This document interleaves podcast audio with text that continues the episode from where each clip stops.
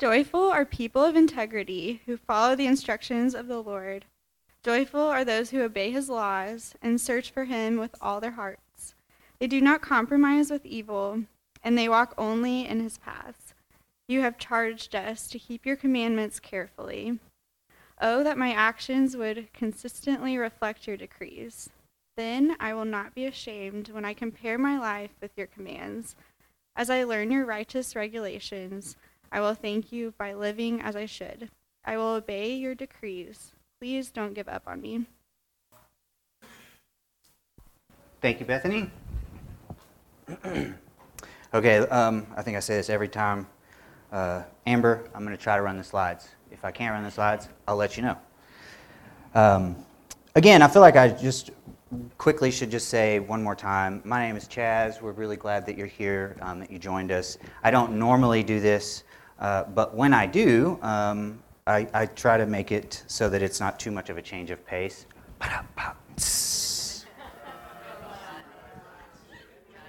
Um, I didn't write that down. I just came up with that just now, off the, off the cuff. Um, but all of that to say, um, I'm always really delighted when I get to um, serve and um, share in God's Word in this way, and so hopefully it won't be too painful. Um, today, I actually want to talk to you all about becoming gods. That is, I want to look at what the Bible says, particularly at this narrative that we've been looking at in the Exodus story. I want to talk about what the Bible says about you and I each becoming gods and how this ought to shape our identity. This one fundamental fact about you and I and all those who are caught up in this Jesus story is that we are creatures who have the potential to become gods. And this is crucial for our identity and how we understand ourselves. And so already I can see on, I saw on some of your faces, you're really freaked out. Um, what is this new age hocus pocus that Chaz has gotten into? What kind of reading of scripture are we going to have to hear today? But um, just hang with me. Hopefully, it will make sense by the time we're through. Um, there will be a kind of like a punchline in a little bit. So um, when we get there, I'll let you know. Um, so, for those of you that haven't been with us, which is actually quite a bit of you, um, even if you're a regular you know, family member here at Christ City Church, it is summertime, and so people are kind of in and out. And so you may not have been here the last couple of weeks as we've been in the Ten Commandments. And so I'd like to just kind of briefly tell you where we've been and kind of what we're up to. Um, first, a disclaimer.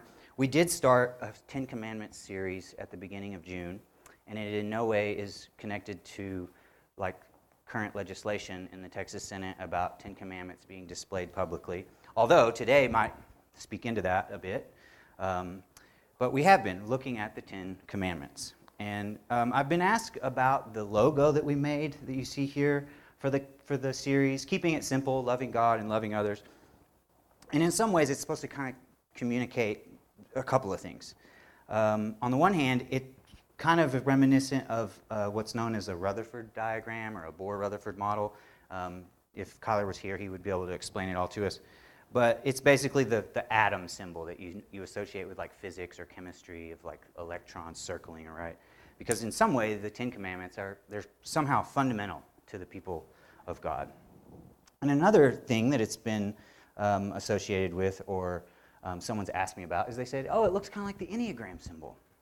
And yeah, it does kind of look like an Enneagram symbol because, again, it's something that's so fundamental that the Ten Commandments actually have something to do with who we are as a people, um, our personality, something about the, our identity, right? And so we've been looking at the Ten Commandments over the last couple weeks, and we've basically just tried to say again and again and again that it comes at a very important place in the story. Where God gives the law to the Israelites on the top of Mount Sinai, is after they have been rescued. It is after they have been redeemed, and it is after they have been liberated from slavery. And we really just can't say that enough. And so, as we continue to look at the Ten Commandments, continue to meditate on what they might mean for us, just to keep that in front of us, there's nothing meritorious. We don't earn God's favor, we don't earn His love by keeping the Ten Commandments. In fact, it's quite the opposite, and the Lord invites us into a way of life on the other side of salvation. That's weird. This never happened before. So, um, yeah, on the other side of salvation. N.T. Wright, a kind of famous biblical scholar that many of you have probably heard of, he actually describes the Exodus story this way. He says, Exodus is really the story of two liberations. The first is to get Israel out of slavery, and the second is to get slavery out of Israel. And I think if we each kind of take stock of our own stories, we actually, that probably sounds kind of familiar to us.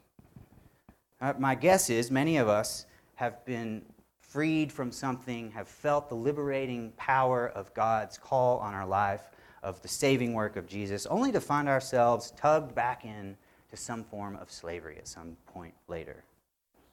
Whether it be a legalistic religious performance, perhaps, or the irreligious, immoral squandering of all that we've been given. True freedom is rather hard for us to accept. It's hard to keep, and it's hard to submit to calls to mind, if you remember the story of the two brothers that Jesus tells. The first brother struggled to remain free and just squandered all that he had been given. The older brother, however, also struggled to remain free in that story. He couldn't let go of his performative relationship with his father. And so, in both cases, both the younger and the older brother struggled to accept the conditions of life with God and life with others. And so, what we've said over the last couple weeks is that true freedom, which is what God is trying to bring the Israelites into in this Exodus story, particularly in Exodus 20, where he gives them the Ten Commandments.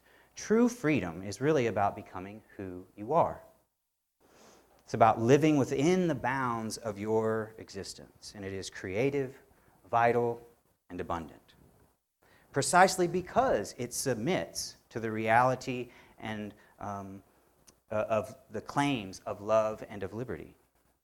It does not find these boundaries of reality and relationship burdensome. And this is true freedom. And this is really what the Ten Commandments, or what we've been calling the Ten Words, are about.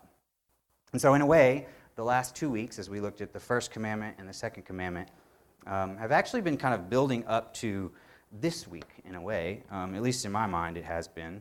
Um, this third word kind of begins to bridge the gap between what we might call like the kind of God centric commands of the first, second commands, um, what we might call our worship, religious, devotional, or spiritual life.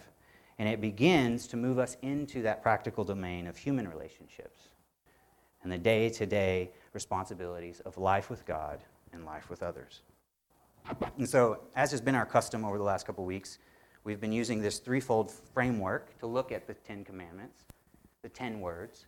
And we've, each week we've looked at them under the reality, the relationship, and the role. And so we'll continue to do this today. By the way, um, this is probably the last time we'll use these three headings. Um, we won't consider them all this way.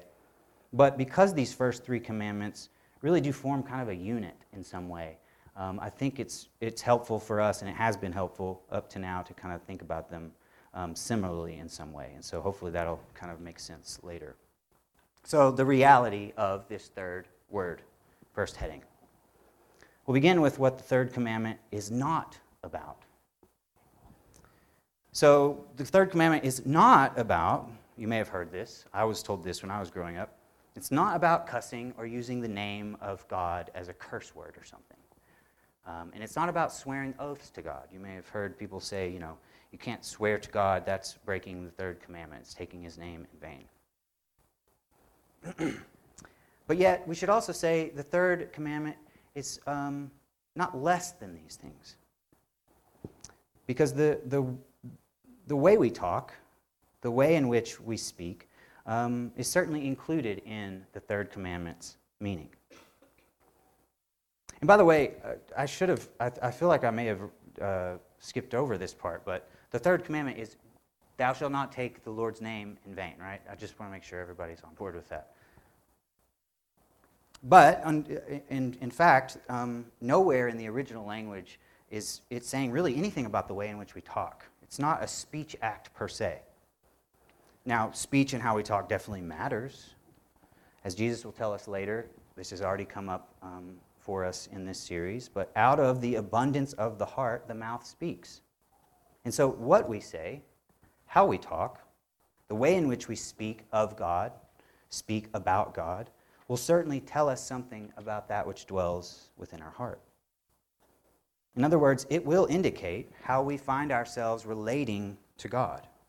And this um, will move us closer to what the third word is really all about. So, I said before at the beginning and scared some of you that I wanted to talk about becoming gods and our identity.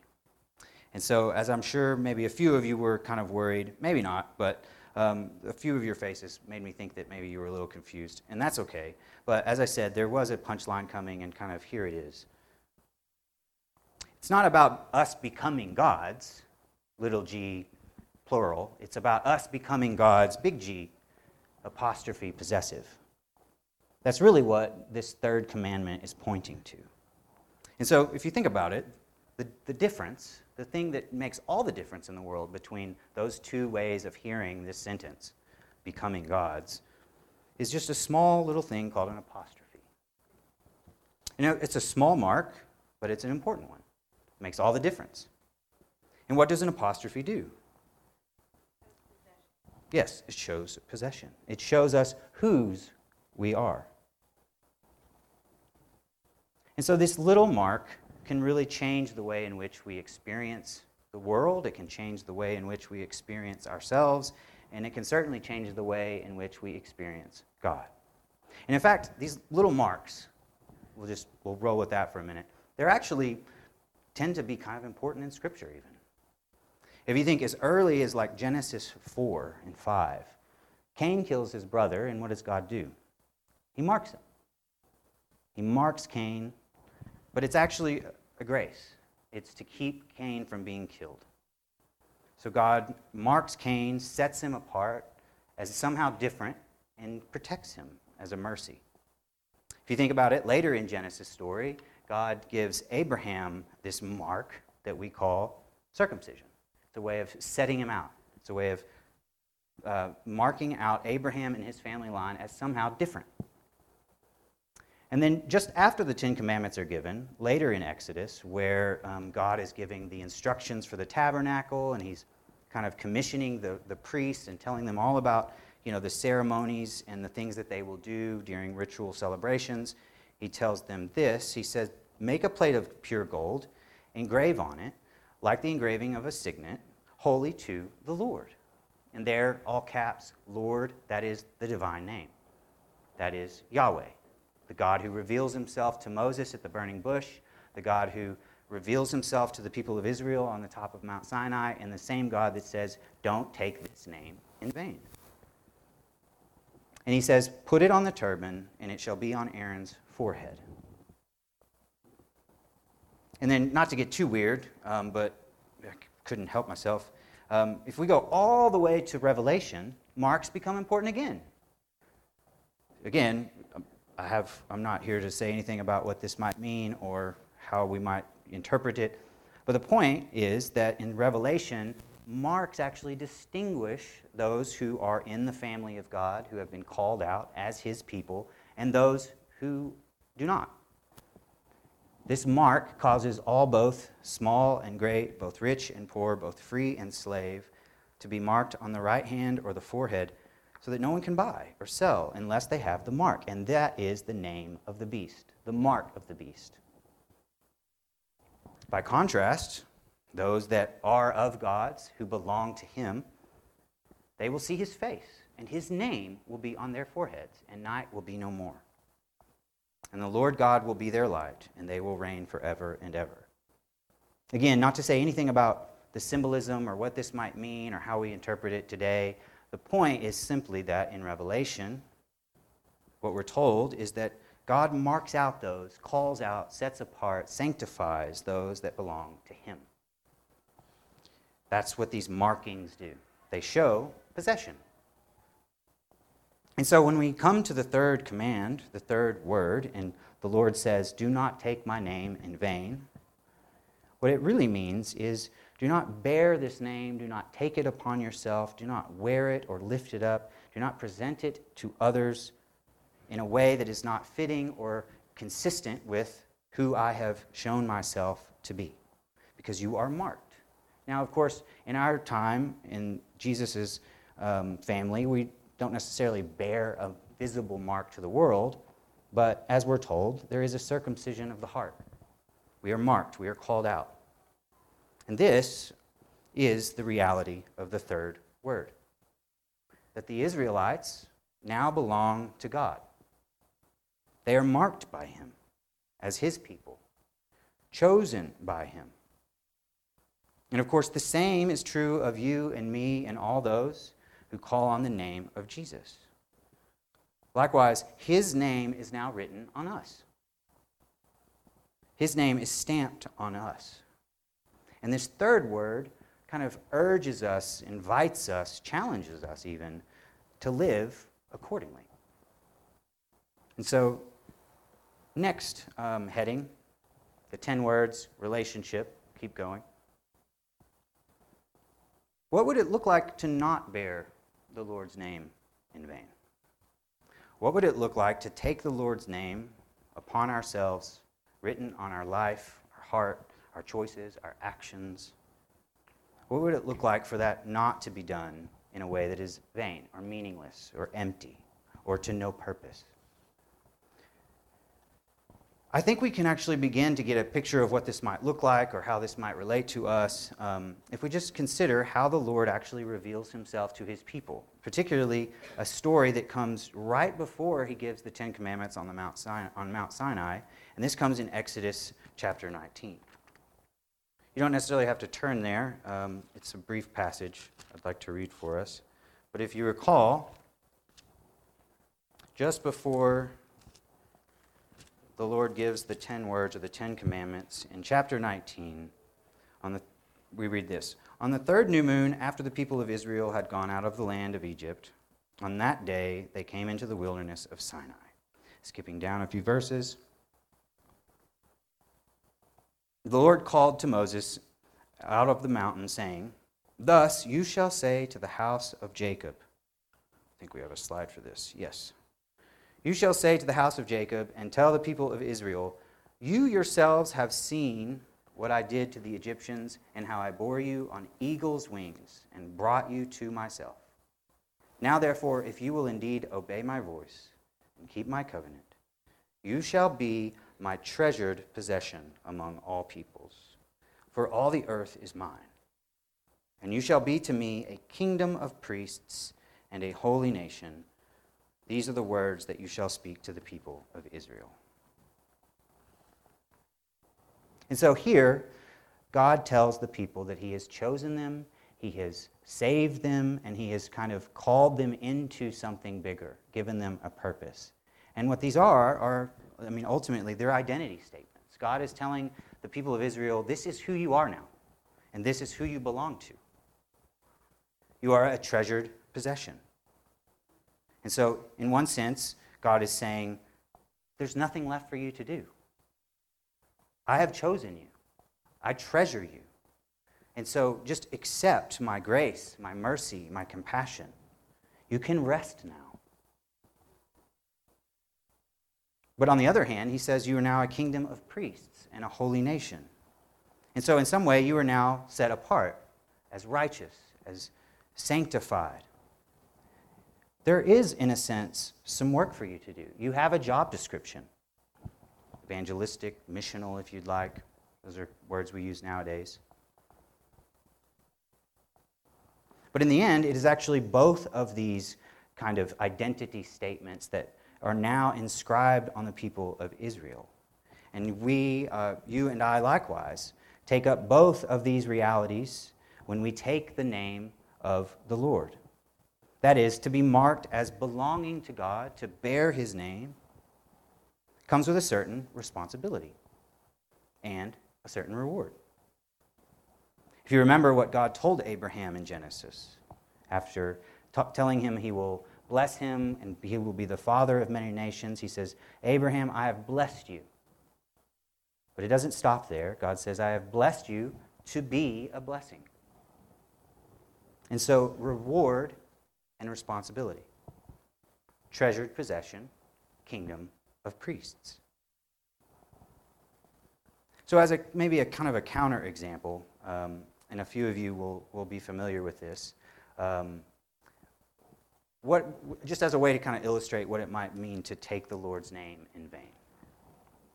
Um, there's this weird phenomenon that I found out about a couple years ago. Chris and I actually talked about it, but um, as I was preparing this week, I was just constantly reminded of. Is anybody have you heard of this thing called false valor? Anybody know what this is? So false valor is basically where people, um, for whatever reason, um, dress up like military members, um, whether veterans or active duty. So like they find a costume, dress up in like full dress blues, or maybe their fatigues, um, but they just dress as if they're in the military and pretend to be in the military in order to get all the like perks of being in the military. So like I guess discounts at certain places, probably special treatment on airlines or something. I mean just I mean the respect, like the dignity that goes with being someone who has done this thing, sacrificed part of your life for the sake of others. And so people will actually pretend to do this. Um, and as you might guess, like in the military community, it is a pretty grievous infraction to do this. And I think most of us would say, yeah, that's, that's really not okay.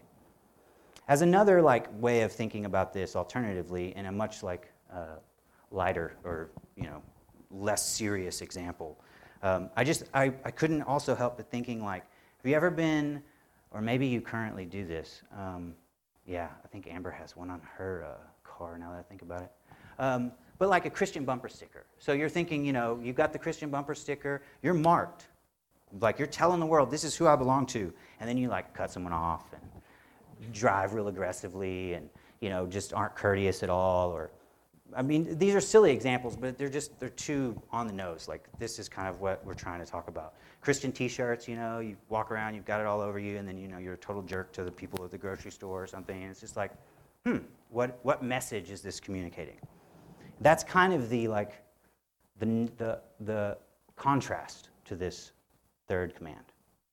Because the command is to not only take the name and thus the Lord serious, but it is to bear it in one's life as something which makes a difference, as something which changes the way in which we live and the way we relate to God and to others.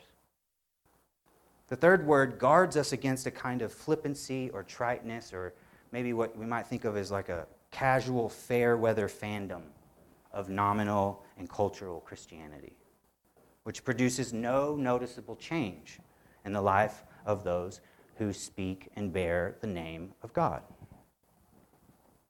In other words, the Lord expects his name as it is carried out into the world, written on our hearts, on our lives, as those who claim to be one of his the Lord expects it to not be vain or empty or meaningless. His name, his reality, it will not be co opted. It will not be reduced to a prop in a presidential photo shoot or sentimentalized to argue for a morality that does not accord with his character.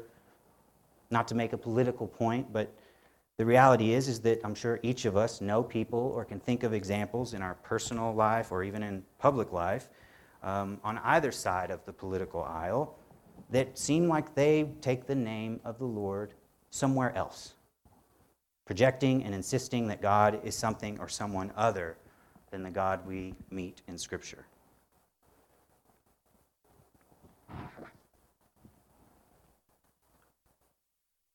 So, third heading now.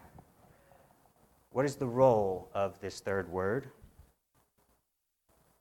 First, as I've already said a few times, the third word tells us who we are by telling us whose we are. There's something about this third command to not take the name of the Lord in vain that tells us who we belong to and thus gives us an identity. So, another kind of silly example of this is so this is from Toy Story. Y'all know this. Everybody's seen this movie. If you haven't seen this movie, you're like Holly and haven't seen the Ten Commandments, and that would just be kind of strange. Or wait, like most of you who haven't seen the Ten Commandments, I should say. Um, but this is from Toy Story. This is just another way of thinking about this. If you recall the movie, Andy, they're, that's who they belong to. And everything they do in the movie is, is really, not necessarily explicitly, but it has to do with this little boy. It has to do with getting back to him, remaining in his care, belonging to Him. It gives them their identity and it shapes their purpose. And so the third word tells us this who we are and whose we are. Because it is through our relationship to God, with this God, that we have come to know in this story of Exodus, that we have come to know in the saving work of Jesus Christ. It is in our relationship with this God that we come to know who we are. And so the ten words are spoken to help shape our identity, to tell us whose we are so that we might know who we are. And in fact, if you think about it, this is actually paralleled in the story of Moses that takes up the first, I don't know, four or five chapters of Exodus. Because the Exodus narrative is really all about identity in a lot of ways. If you think about it, Moses, um, uh, I'll just try to recount it for you, is saved from uh, Pharaoh as a child because he was going to kill all the firstborn Israelites. And so, just like the plague that the Israelites escaped from, and then Moses is put in a river, and then he is brought out of the water and saved from Pharaoh, in the same way that the Israelites are saved from Pharaoh and then pass through the water. Moses also has a wilderness journey of his own, where he kind of is not sure where to go, who he is, what he should do, and he kind of wanders around in the wilderness for a little bit. So do the Israelites on the other side of their liberation. Moses has this mountaintop burning bush experience with God where he is spoken to out of the fire. God reveals himself to him, shares himself with him, tells him his name. Just like the Israelites, who on the top of a mountain are spoken to out of the fire as God reveals himself to a people. All of which they didn't earn or merit, God simply chooses them. A treasured possession and a holy nation. And so the Exodus narrative, in a way, from beginning to end, in a certain sense, is about shaping a people, telling them who they are, giving them a certain identity. And these Ten Commandments are caught up in that same process, and they are a part of that. And the same, of course, is true for you and I. As Peter will tell Christian believers much later, you are a chosen race, a royal priesthood, a holy nation, a people for God's own possession, that you may proclaim the excellencies of him who called you out of darkness and into his marvelous light. You see, we actually become more of who we are, more of ourselves, more of who we were created to be when we accept our place in this story when we accept the name that is written on us and live into that. Counter to our kind of expressive individualism, where we would never want someone else's name on us, we would want to self invent, self create. The Bible teaches us something not opposite, but just different in that it is when we submit to the reality of God with us and God for us that we actually become more who we are meant to be. And interestingly, Peter says that we ought to proclaim the excellencies of him who called you out of darkness and into his marvelous light. And so, for many of us, this language um, ought to sound rather familiar to us because for a long time, one of our kind of logos or mantras around here has been to proclaim Christ in our everyday roles and relationships. And the third word, in many ways, is very similar to this. That is, to display his name and his character to those around us. So, secondly, the role of the third word is to keep before us just this simple yet profound truth that in many ways the world is watching. And the way that we live matters, and how it reflects, um, and it reflects the way in which people come to understand and experience God. This isn't to overstate the fact or to act as if um, God can't still work in our mess and the ways in which we often fail to represent Him correctly. I'm sure every one of us likely has a story of our own of how other Christians, oftentimes sincere and well meaning, have somehow negatively influenced our view of God. Maybe have left us with wounds that we've had to work through or confusions that we've had to correct at some point. And this happens precisely because somewhere, somehow, we've been exposed or encountered people that have misrepresented God to us. That is, they represented God in a way that was not consistent with who he actually reveals himself to be. We could use even stronger language. They became, for us, a false emissary, an untrustworthy witness. As Paul would say, exchanging the truth of God for a lie. And so, in many ways, this third word, this third commandment, reminds us that you and I are just as easily, can just as easily misrepresent the Lord.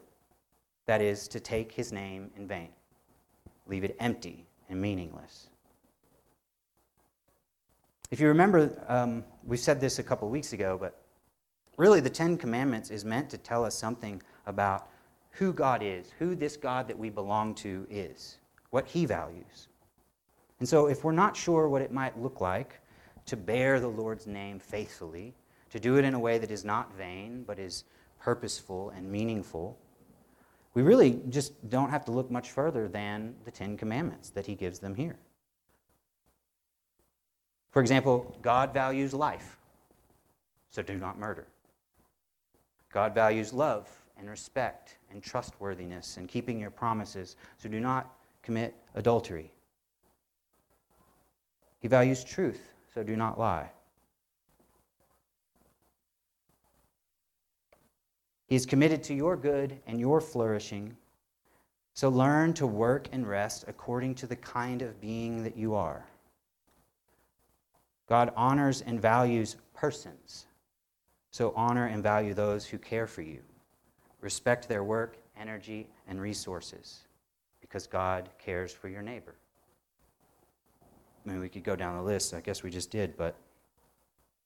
And of course, as Christians, we each have the luxury of just thinking about the life of Jesus, who, as we know, kept the commandments perfectly.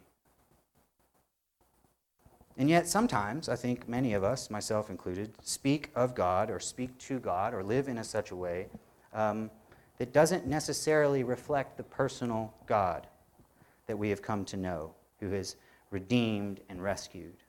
Many times we just live and reflect or um, somehow manifest just a generic, anonymous God, a nameless God, a God who stands kind of far off, unknown, and aloof.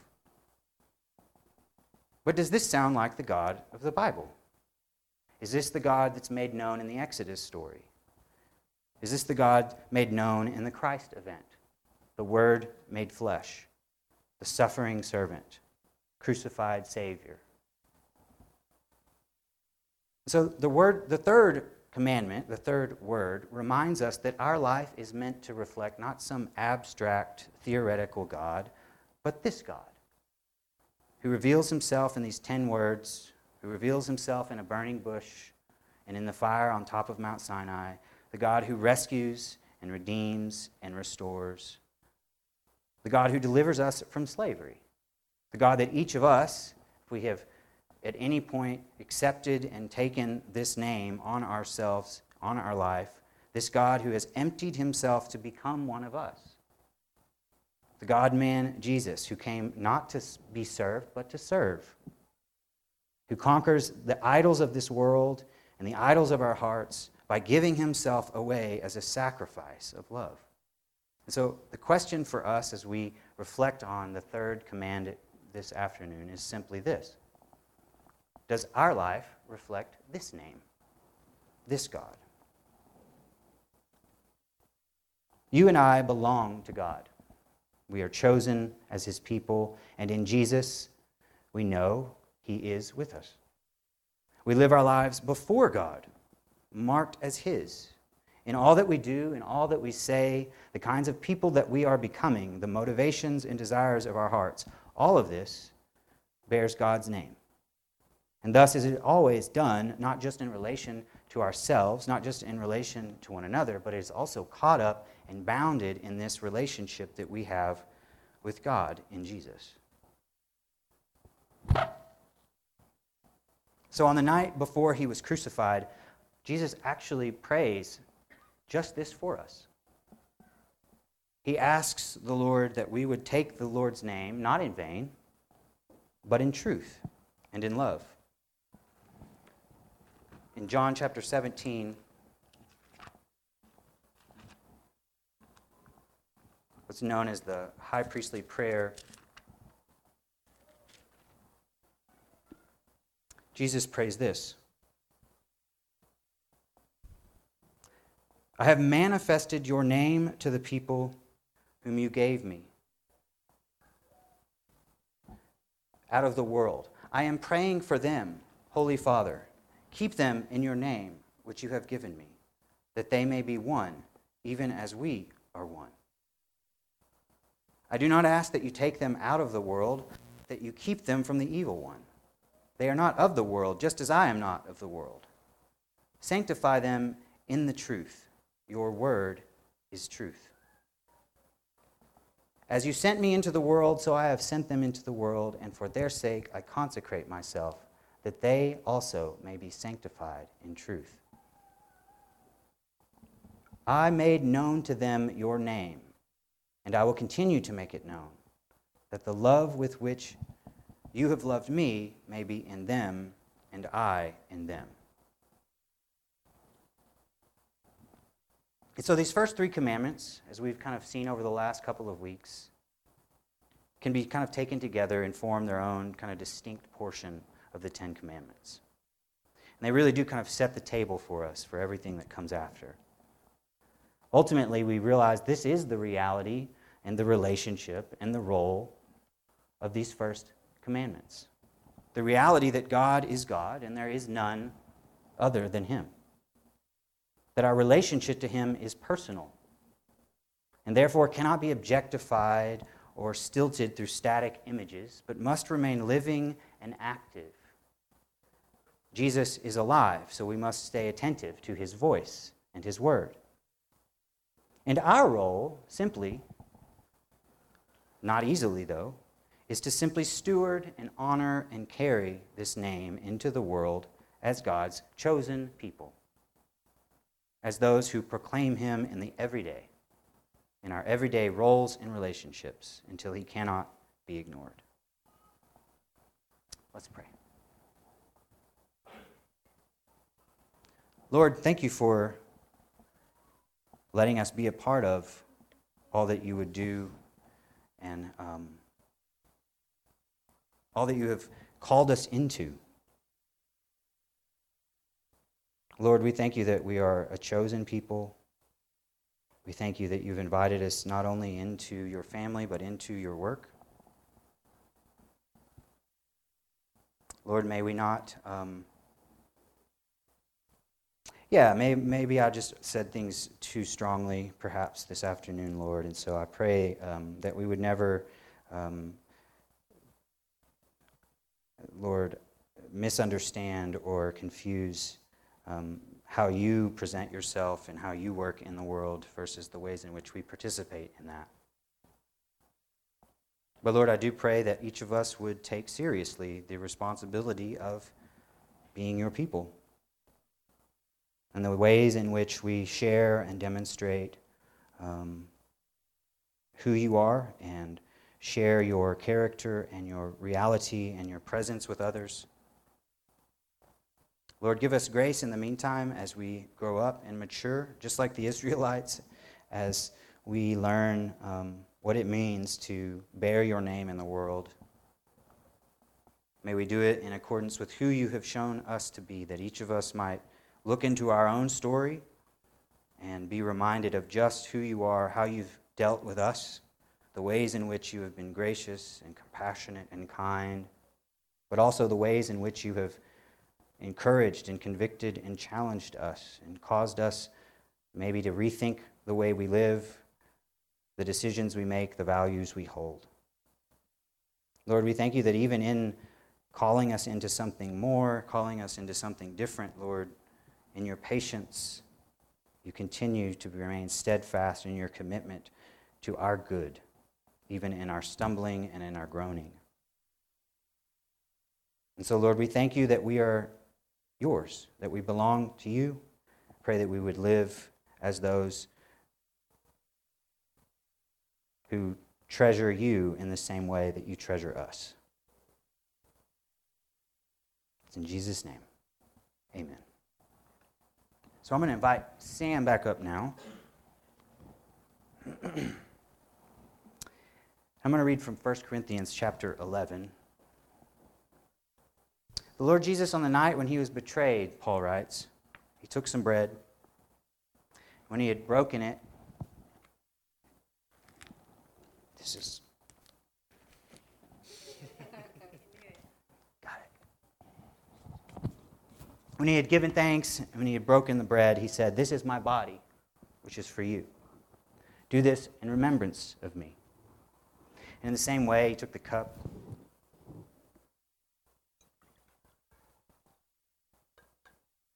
And afterward, he said, This is my blood. It is a new covenant. As often as you drink of it, you do it in remembrance of me. And the Lord said, For as often as you eat and drink of this cup, you proclaim the Lord's death until he comes. Whoever therefore eats the bread or drinks the cup of the Lord in an unworthy manner will be guilty concerning the body and blood of the Lord. And so let each person examine himself then, and so eat of the bread and drink of the cup. And so, kind of in the spirit of this third commandment, to not take the Lord's name in vain, to not bear it up to no purpose, I thought we would just be reminded of how Paul exhorts us to do something quite similar in how we receive the Lord's Supper. And so, as is our custom, we often make time for reflection at the end of our Sunday messages. And so, again, just kind of in the spirit of that challenge or that charge, let each person examine themselves and then eat the bread and drink of the cup. take about three minutes. There'll be some questions for reflection. We'll just have about three or four minutes of silence. And you're welcome to just work through these questions, pray silently there. Um, it's just conversation between you and God, examining yourself. And then, as you feel led, after you feel like you've had sufficient um, time to reflect, you're welcome to make your way down to the front and grab the communion elements. Um, Sam will be playing underneath for us. Um, but then don't actually receive them uh, just yet. Um, and then uh, afterwards, we'll come back together and uh, receive communion together corporately. Um, hopefully that makes sense. Those of you that know what to do, take the lead. About three minutes of silence.